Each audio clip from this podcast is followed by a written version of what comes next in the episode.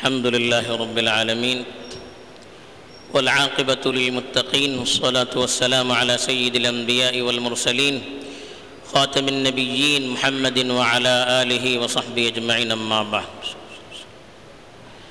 میرے دینی اور ایمانی بھائیوں بزرگوں اور دوستوں بڑے مبارک ایام سے ہم گزر رہے ہیں۔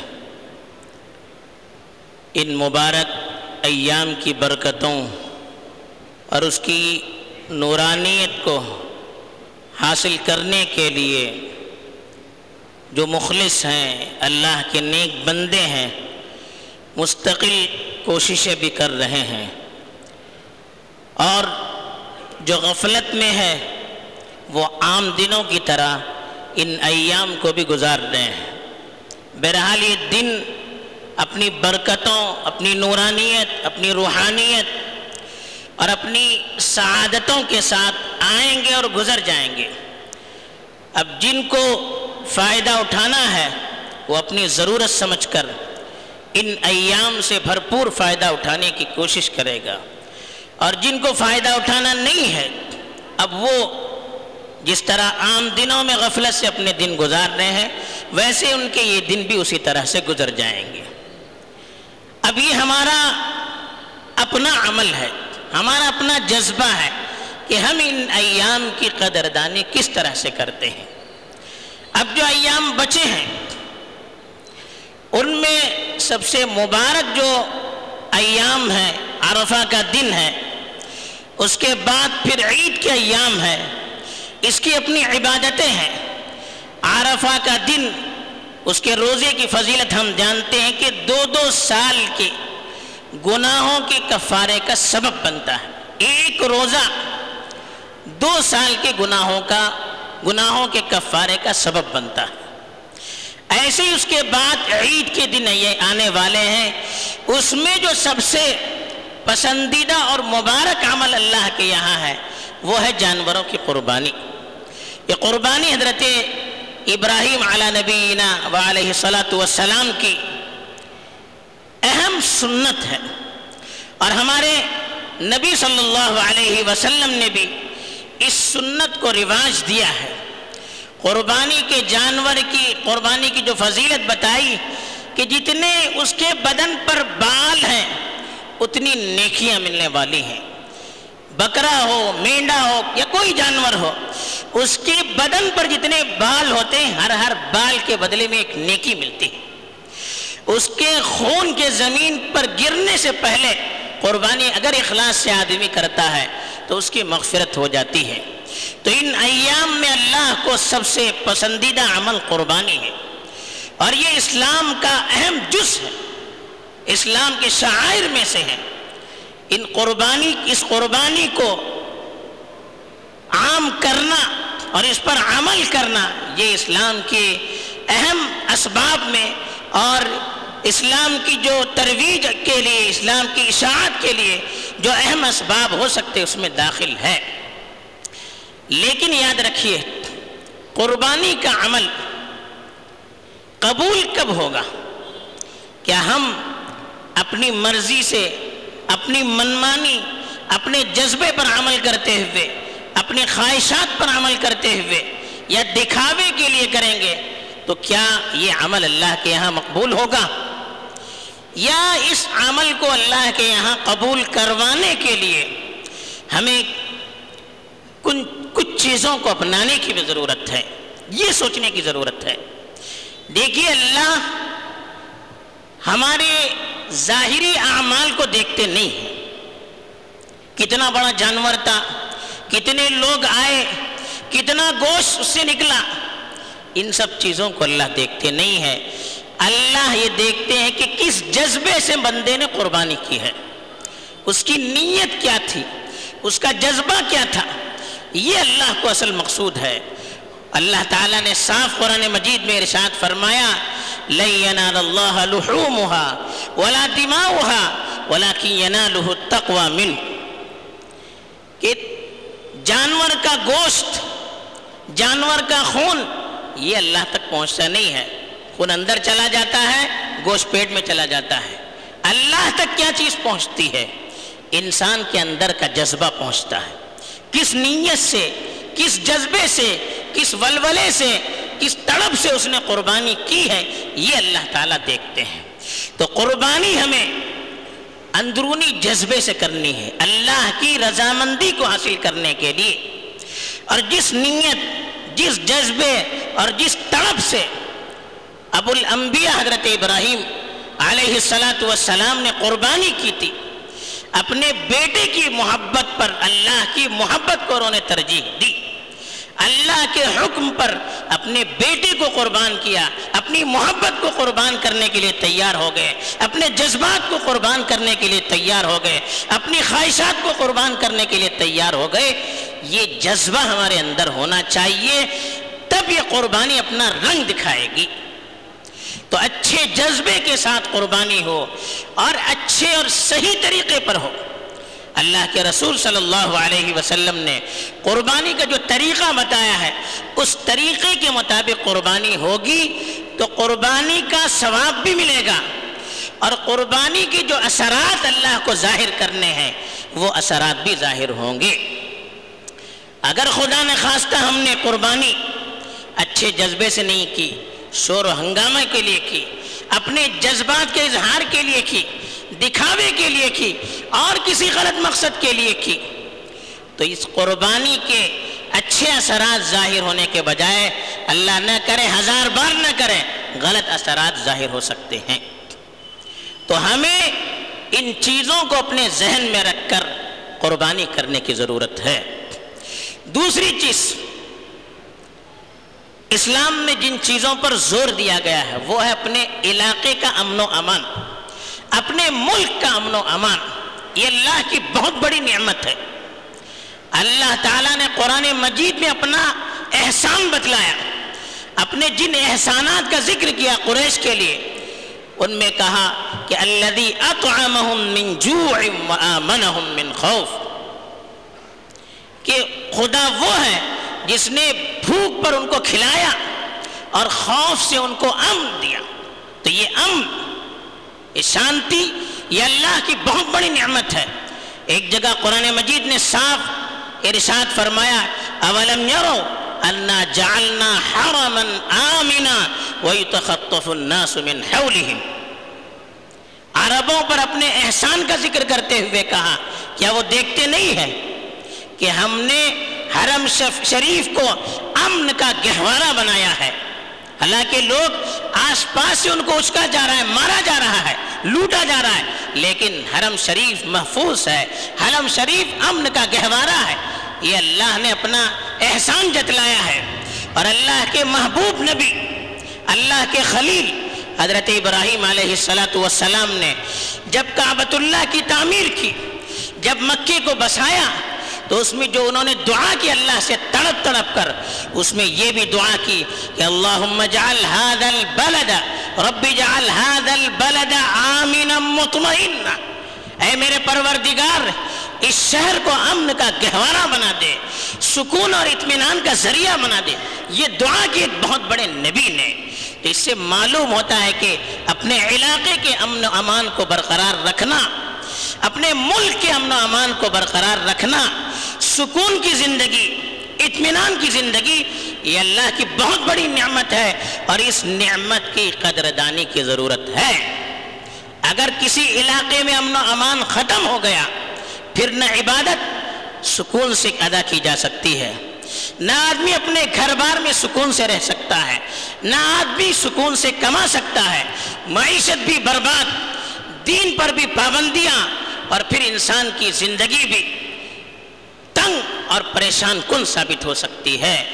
تو اس لیے امن و امان کو بحال رکھنا، اس کی فکر کرنا، یہ بھی وقت کی اہم ضرورت ہے۔ اسی لیے اللہ کے رسول صلی اللہ علیہ وسلم نے ایک بات بڑی سخت رشاد فرمائی۔ کہا کہ ان اعظم المسلمین جرمن من سأل عن شيء لم يحرم فحرم من اجل مسألته۔ بخاری شریف کی روایت ہے، کہا کہ مسلمانوں میں سب سے بڑا مجرم وہ شخص ہے جو کسی ایسے مسئلے میں سوال کرتا ہے جو چیز حرام نہیں تھی، لیکن اس کے سوال کی وجہ سے وہ چیز حرام کر دی گئی۔ اللہ کے رسول صلی اللہ علیہ وسلم کے زمانے میں کہا گیا تھا، صحابہ سوالات کرتے تھے، کچھ سوالات اچھے بھی ہوتے ہیں، ہوتے تھے۔ کچھ لوگ بے تکے سوالات بھی کرتے تھے۔ اور بعض مرتبہ ان سوالات کی وجہ سے احکام سخت کر دیے جاتے تھے۔ جسے بنی اسرائیل میں ہوا، ان سے کہا گیا، قرآن میں اس کا تذکرہ کیا گیا، پورا واقعہ سورہ بقرہ میں تفصیل سے بتایا گیا ہے۔ ان کو ایک گائے ذبح کرنے کے لیے کہا گیا۔ تو انہوں نے پوچھا کیسی ہو؟ اس کا رنگ کیسا ہو؟ کھیتی میں ہل چلاتی ہو، یہ ہو او جتنے سوالات انہوں نے اپنے نبی سے کیے، احکام اوپر سے سخت سے سخت نادل ہوتی شروع ہو گئے۔ تو جب سوالات، حالانکہ سوال کرنا ایک اچھی چیز ہے، کسی مسئلے میں پوچھنا، آدمی کو کوئی بات سمجھ میں نہیں آتی ہے، وضاحت چاہنا بہت اچھی چیز ہے۔ لیکن یہ سوال بھی جب مسلمانوں کے لیے تنگی کا ذریعہ بنتا ہے، تو ایسے شخص کو ملت کا سب سے بڑا مجرم قرار دیا گیا ہے۔ حدیث کی روح ہمیں یہی بتاتی ہے کہ ایسا کوئی کام ہم نہ کریں۔ کہ اس ہمارے کام کی وجہ سے مسلمانوں پر کوئی پابندی لائق ہو جائے۔ مسلمانوں کی کسی عبادت پر پابندی لائق ہو گئی تو سب سے بڑا ملت کا مجرم ہوگا۔ آج ہمیں سوچنے کی ضرورت ہے۔ جذبات اپنی جگہ پر، جذبات ہوتے ہیں۔ نوجوانوں سے خاص طور پر کہوں گا جذبات ہوتے ہیں۔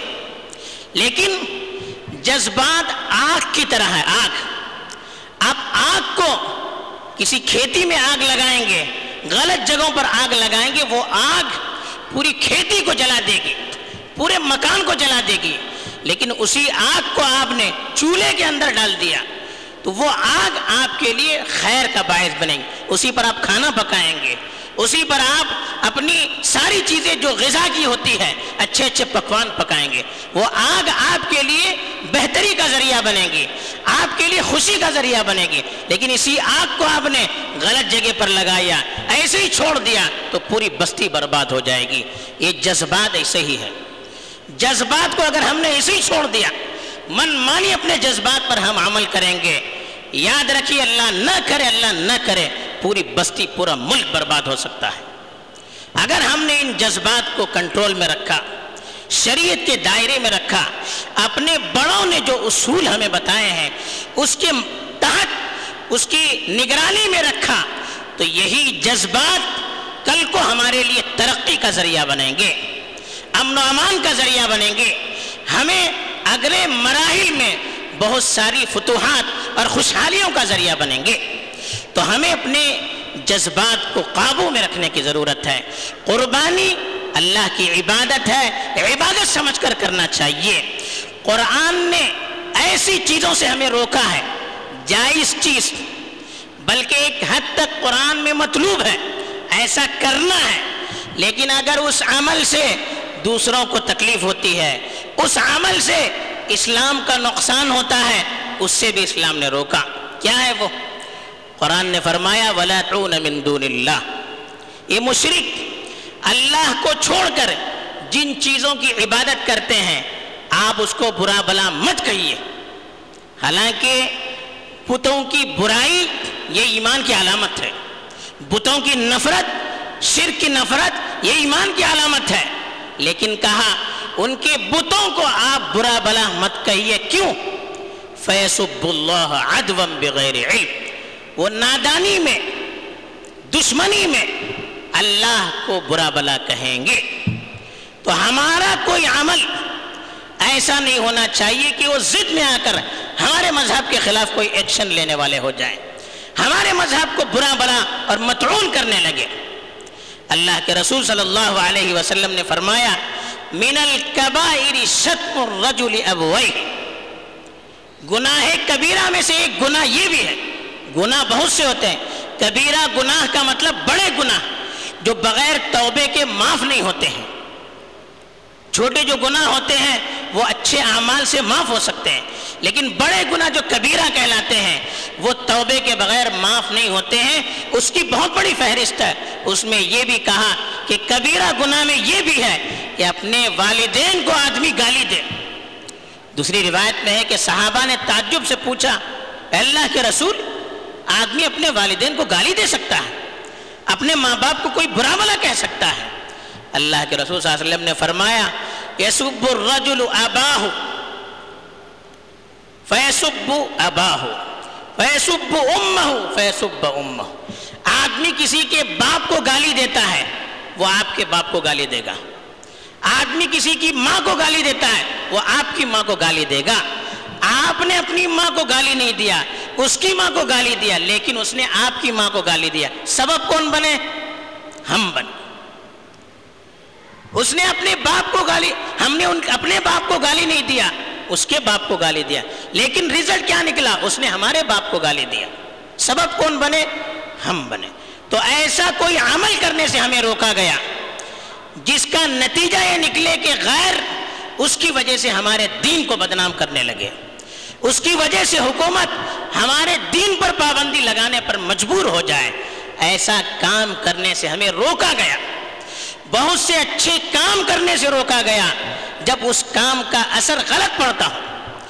اللہ کے رسول صلی اللہ علیہ وسلم کے زمانے میں جب کعبۃ اللہ کی تعمیر ہوئی تھی، مشرکوں نے تعمیر کی، مکے کے لوگوں نے، تو حلال کمائی ان کی جو تھی وہ ختم ہو گئی، تو ایک حصے تک انہوں نے تعمیر کیا اور روک دیا۔ اب جو حتیم کا حصہ ہے، وہ بھی اصل کعبہ ہے۔ لیکن اتنے حصے تک ان کا پیسہ ختم ہو گیا، وہیں تک روک گیا۔ حلال کمائی نہیں تھی۔ آگے کا جو حصہ تھا، وہ انہوں نے ایسے ہی چھوڑ دیا۔ اللہ کے رسول صلی اللہ علیہ وسلم سے حضرت عائشہ نے پوچھا، اب تو مکہ فتح ہو چکا ہے۔ اب آپ کے ہاتھ میں مکے کی حکومت ہے۔ اب آپ ابراہیم علیہ السلام کی جو بنیاد ہے، اس فاؤنڈیشن پر کعبے کو تعمیر کریں۔ جو حصہ بچا ہوا ہے، اس کو بھی آپ تعمیر کیجیے، دیوار لگا دیجیے۔ مسلم شریف کی روایت ہے، اللہ کے رسول صلی اللہ علیہ وسلم نے اس وقت حضرت عائشہ سے فرمایا، اگر تمہاری یہ قوم نئے نئے اسلام میں داخل نہ ہوتی تو میں یہ کام کرتا۔ یعنی یہ لوگ ابھی نئے نئے مسلمان ہوئے ہیں، مکے کے لوگ۔ اگر میں کعبے کی تعمیر ذرا آگے بڑھا کر کروں گا، تو یہ لوگ فتنہ کرنے لگیں گے۔ ان کے دلوں میں غلط فہمیاں ہونے لگے گی۔ ایک جائز کام کو اس لیے اللہ کے رسول صلی اللہ علیہ وسلم نے چھوڑ دیا کہ اس سے کہیں فتنہ نہ ہو جائے۔ تو اس لیے ہمیں بار بار اس کا خیال رکھنا چاہیے۔ قربانی کیجیے، شوق سے کیجیے۔ لیکن اللہ کے لیے کوئی ایسا ایسا عمل نہ کیجیے کہ جس کی وجہ سے مسلمان بدنام ہو، جس کی وجہ سے دین بدنام ہو، جس کی وجہ سے شریعت بدنام ہو، جس کی وجہ سے ہم پر پابندیاں لگے، جس کی وجہ سے حکومت سخت ترین قانون بنانے پر مجبور ہو جائے، ایسا کوئی کام اللہ کے لیے نہ کیجیے۔ ہماری ذرا سی غلطی ہمیں بڑی کھائی میں لے جا سکتی ہے۔ تاریخ بن رہی ہے ابھی۔ بڑا نازک ماحول ہے۔ بڑے نازک حالات ہے پھونک پھونک کر قدم رکھنے کی ضرورت ہے۔ ذرا سی ہماری کمزوری، ذرا سی ہماری کوتاہی، چھوٹی سی ہماری غلطی ہمیں کہاں سے کہاں تک لے جا سکتی ہے؟ کیسے برے سے برے نتائج وہ ہمارے سامنے لا سکتی ہے، اللہ محفوظ رکھے۔ تو پھونک پھونک کر قدم رکھنے کی ضرورت ہے۔ ایسا کوئی کام اللہ کے لیے نہ کیجیے، جس سے مسلمان بدنام ہو۔ قربانی کے جانور بڑے محترم ہے کرنا چاہیے۔ ان کی بے حرمتی نہیں کرنی چاہیے۔ قرآن میں بھی اس کو روکا گیا۔ وَمَن يُعَذِّمْ شَعَائِرَ اللَّهِ فَإِنَّهَا مِن تَقْوَ الْقُلُوبِ۔ کہا کہ اللہ کے شعائر، اللہ کی جو نشانیاں ہیں، اس کی عظمت اس کا احترام یہ دل میں اللہ کے خوف ہونے کی دلیل ہے۔ تو اللہ کی حرمتوں کی جانوروں کی آپ اس کو ستائیے نہیں، تکلیف مت دیجیے۔ قربانی کے لیے شور ہنگامہ، یہ کوئی اس کی شرائط میں داخل نہیں کیا۔ ہے آپ قربانی شوق سے کیجیے، لیکن اپنے گھروں میں خود کیجیے۔ دوسروں کو جمع کرنے کی کوئی ضرورت نہیں ہے۔ آج کے حالات ہمیں اس کی اجازت نہیں دیتے ہیں۔ ذرا سا احتیاط کیجیے۔ اپنے جذبات کو ذرا دبائیے۔ اللہ کے لیے جذبات کو دبائیں گے۔ اللہ نئے راستے ہمارے لیے کھول دیں گے۔ آپ قربانی کیجیے۔ ایسے وقت میں کیجیے کہ جس میں دشمنوں تک اس کی آواز بھی نہ پہنچ جائے۔ اللہ کے لیے ایسے علاقوں میں بھی قربانی کرنے میں احتیاط کیجیے کہ جہاں غیر مسلموں کی آبادی ہو۔ ان کے جذبات کو ٹھیس پہنچ سکتے ہو۔ احتیاط کیجیے، اللہ دے گی کتنا اس کا آپ کو اجر دیں گے۔ آپ دوسری جگہ پر کیجیے، کوئی فرق نہیں پڑے گا۔ لیکن ملک کا امن و امان باقی رہے گا۔ ایک اسلامی عبادت باقی رہے گی۔ اللہ کے لیے ذرا کوشش کیجیے۔ فوٹوگرافی، ویڈیوگرافی، ہزار مرتبہ اس سے احتیاط کیجیے۔ ان چیزوں سے پورے ملکوں میں آگ لگائی جا رہی ہے۔ ان چیزوں سے پورے ملک میں آگ لگائی جا رہی ہے۔ اللہ کے لیے اس میں احتیاط کیجیے۔ ذرا سا احتیاط کیجیے۔ اللہ آپ کو ایسا اجر دیں گے، ہم سوچ نہیں سکیں گے۔ ذرا سا اس میں شور ہنگامہ نہ کریں۔ گوشت قربانی کے بعد آ رہے ہیں، جا رہے ہیں، خون میں لت پت کپڑے ہیں۔ اللہ کے لیے نہ کیجیے۔ دوسروں کے جذبات کو مت ورغلائیے۔ نوجوانوں سے میں کہوں گا کہ اپنے اپنے علاقے کو خود اپنے کنٹرول میں رکھیں۔ دوسرے علاقے کے نوجوانوں کو آنے کی اجازت نہ دیں۔ آپ اپنے علاقے میں حفاظت سے کیجیے۔ ہر نوجوان کی ذمہ داری ہے کہ وہ اپنے اپنے علاقے کو سنبھالے۔ اس وقت اس کو اللہ کا ایک فریضہ سمجھے کہ اپنے ماحول کی حفاظت رکھنا یہ ہمارا سب سے بڑا فریضہ ہے۔ اس وقت کوئی موقع بے احتیاطی کا ہم سے ہونا نہیں چاہیے۔ ایسی گوشت لے جاتے وقت محتاط انداز میں لے جائیں۔ ہر آٹو پر نہ لے جائیں، محتاط انداز میں۔ جن کے دلوں کو اس سے ٹھیس پہنچ سکتی ہے۔ ایسی گاڑیوں پر آپ گوشت نہ لے جائیے۔ آپ ان لوگوں کو ترجیح دیجیے جن کو اس سے تکلیف نہیں ہوتی ہے۔ آپ سمجھ جائیے کیا کہنا چاہتے ہیں۔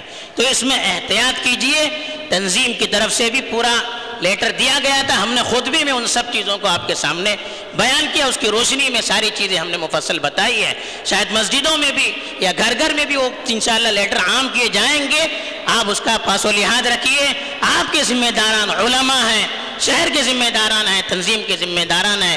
جو آپ کو اس موقع پر پیغام دیتے آپ ان کا ساتھ دیجیے۔ کام کب ہوتا ہے جب ہم اپنے بڑوں کا ساتھ دیں گے؟ ہم اپنی منمانی کریں گے۔ ان کی باتوں کو نہیں مانیں گے تو پھر کام نہیں ہو سکتا، پھر ہم ترقی نہیں کر سکتے۔ یہ چند گزارشات تھی جو اس وقت اللہ تعالیٰ نے ذہن میں ڈال دی۔ اللہ تعالیٰ ہم سبوں کو صحیح طور پر عمل کرنے کی توفیق دے۔ ان ایام کو ہم سب کے لیے مبارک بنائے۔ اور جو اہم عبادت آ رہی ہے، وہ ہمارے لیے حقیقی دنیا اور آخرت کی خوشیوں کا، امن و امان کا اس کو سبب بنائے۔ اور آگے کے لیے بہت سی دینی اور دعوتی راہوں کو کھولنے کا ذریعہ بنائے۔ آمین۔ و آخر دعوانا ان الحمد للہ رب العالمین